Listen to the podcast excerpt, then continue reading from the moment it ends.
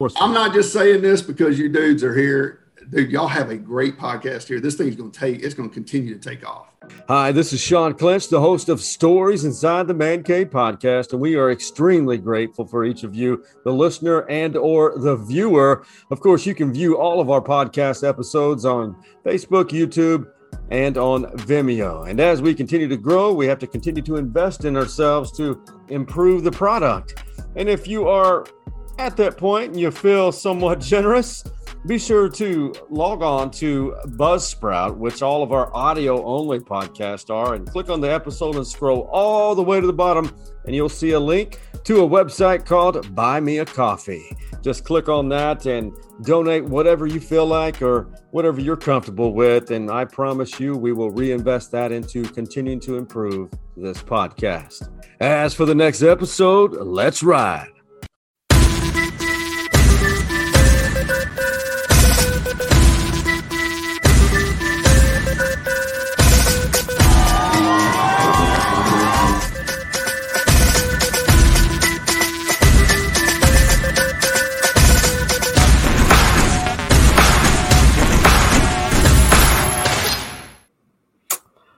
Yep.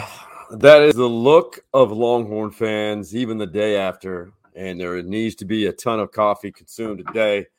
Um, not for celebration, not for ha- being optimistic about what this team is has ahead of them as far as the next few games. Of course, I do want to press the brakes on all those thoughts after this Wow, 55 to 48 loss to Oklahoma, a game in which Texas, I hate to rehash because a lot of you are well aware what happened.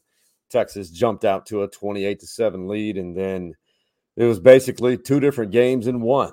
Texas owned the first half, Oklahoma owned the pretty much all of the second half. Of course, Texas did have a nice little lead, double digit lead, I believe, heading into the fourth quarter.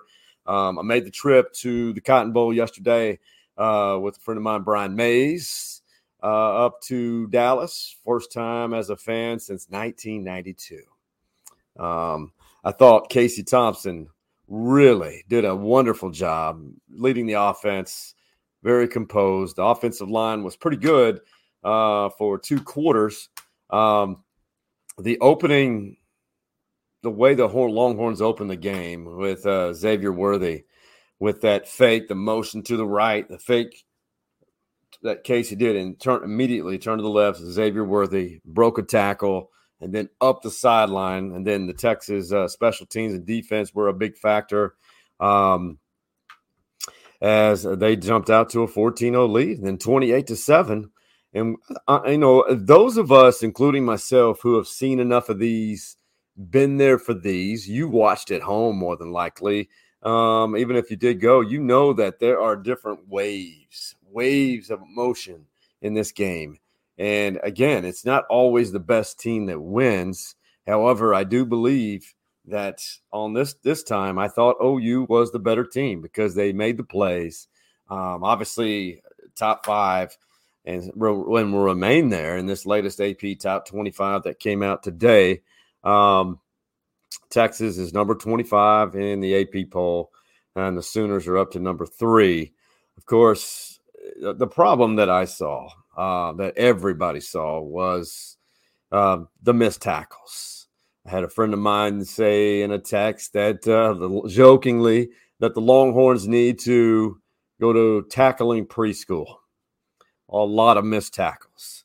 You know, the Longhorns gave up over 600 yards of offense to the Sooners, which had struggled to date. Of course, the big move for OU was the same thing that happened last year. The Longhorns rattled him. He was out of his element. Um, and they brought in Caleb Williams, uh, great young future uh, quarterback for the Sooners. He was the difference. And then that opened up the running game with him being able to scramble, find receivers, and then the missed tackles really, truly hurt the Longhorns as they dropped to four and two on the year, two and one in the Big 12. They had 516 yards of their own offensive yards. And, you know, as I mentioned, Casey Thompson, five TDs. But let's face it here, and let's be realistic. I don't see the criticism necessary for head coach Steve Sarkisian because they are developing and utilizing what they have right now. And what they don't have right now is depth and the quality of talent developed in the trenches. Offensive line, number one, defensive front, number two. They are going to need to replenish, upgrade, and develop more along those lines. And I think Coach Sarkisian and that staff knew that that was going to be the project. That was what is going to be an issue for the Longhorns moving forward.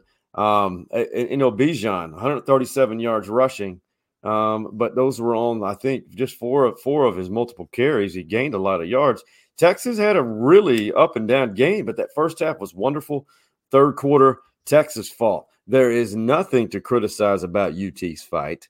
And I'm not trying to be a homer here. I'm just being honest with you guys, honest with myself, honest about this program. They're in a developmental stage, but also trying to overcome some systemic issues which have plagued this program for the over uh, over 10 years um, and that's been the problem as for moving forward for the longhorns they got a eh, whether you want to admit it or not they got a tougher schedule beginning this next weekend as the other team from the state of oklahoma they are the next highest ranked team and this is what Steve Sarkisian had to say. We'll find out what we're made of.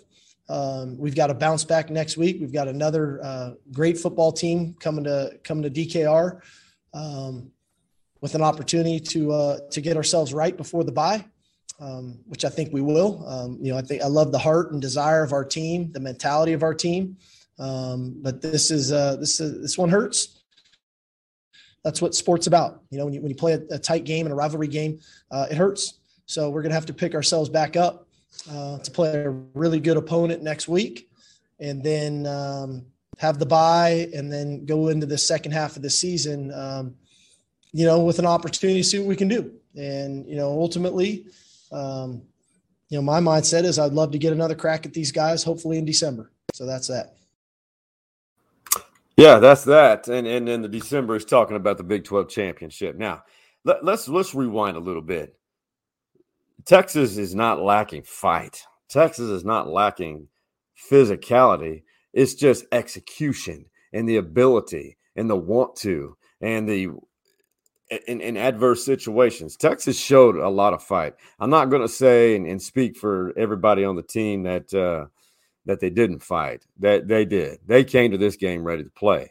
It's on the defensive side, and I'll use adjectives like abysmal, uh, lacking some of them, not collectively, there were players on the defensive side who really were physical and brought it to the game. It's just, I, I think, with all of them playing heart with heart collectively, and with the level of physicality that you're going to knock that other of your opponent out.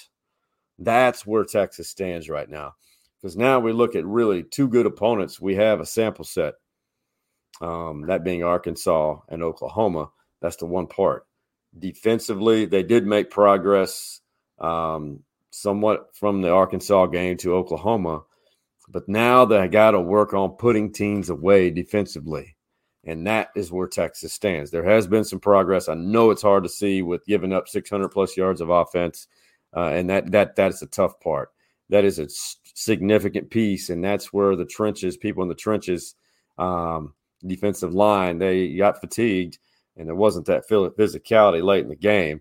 Now, just to add insult to injury, and it's tough for a Longhorn fan to accept this, but let's just be realistic and accept the fact that Oklahoma owns Texas currently, winners of 10 of the last 13 games. And that's including the Big 12 championship game in 2018. The Longhorns did win that regular season game that year.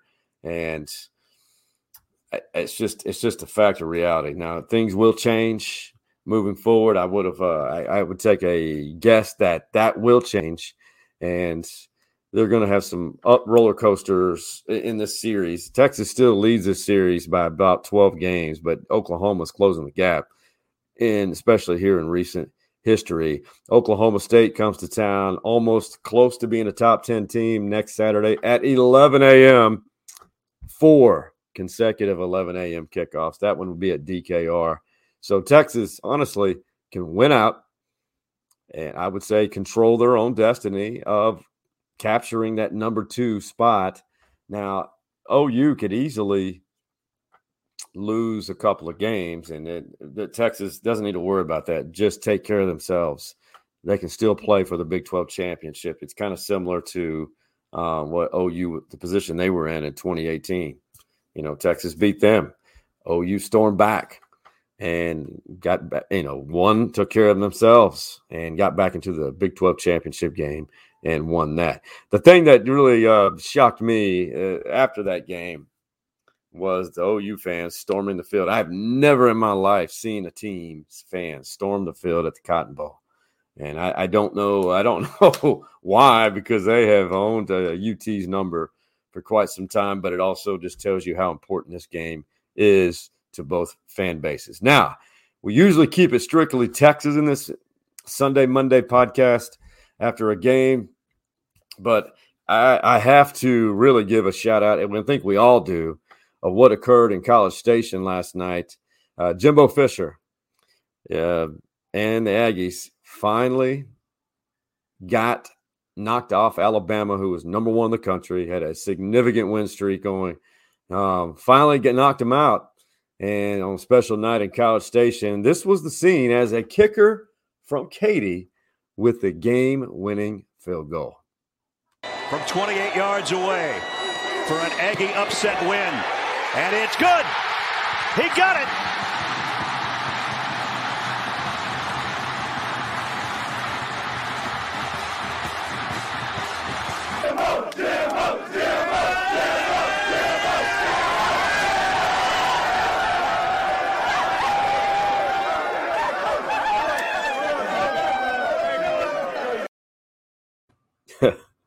Jimbo Fisher dancing because the Aggies upset Alabama last night. Electric game.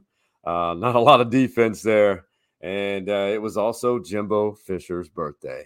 How about that? That's why they were celebrating like that. So, yeah, that's that was a special moment in College Station to all of our Aggie brothers and sisters. That was a big weekend for you guys. But uh, yeah, that's worth celebrating, and that got A and M back into the rankings and also, you know, our Power 10 that we put out here. Stories inside the Man Cave College Football's Power 10.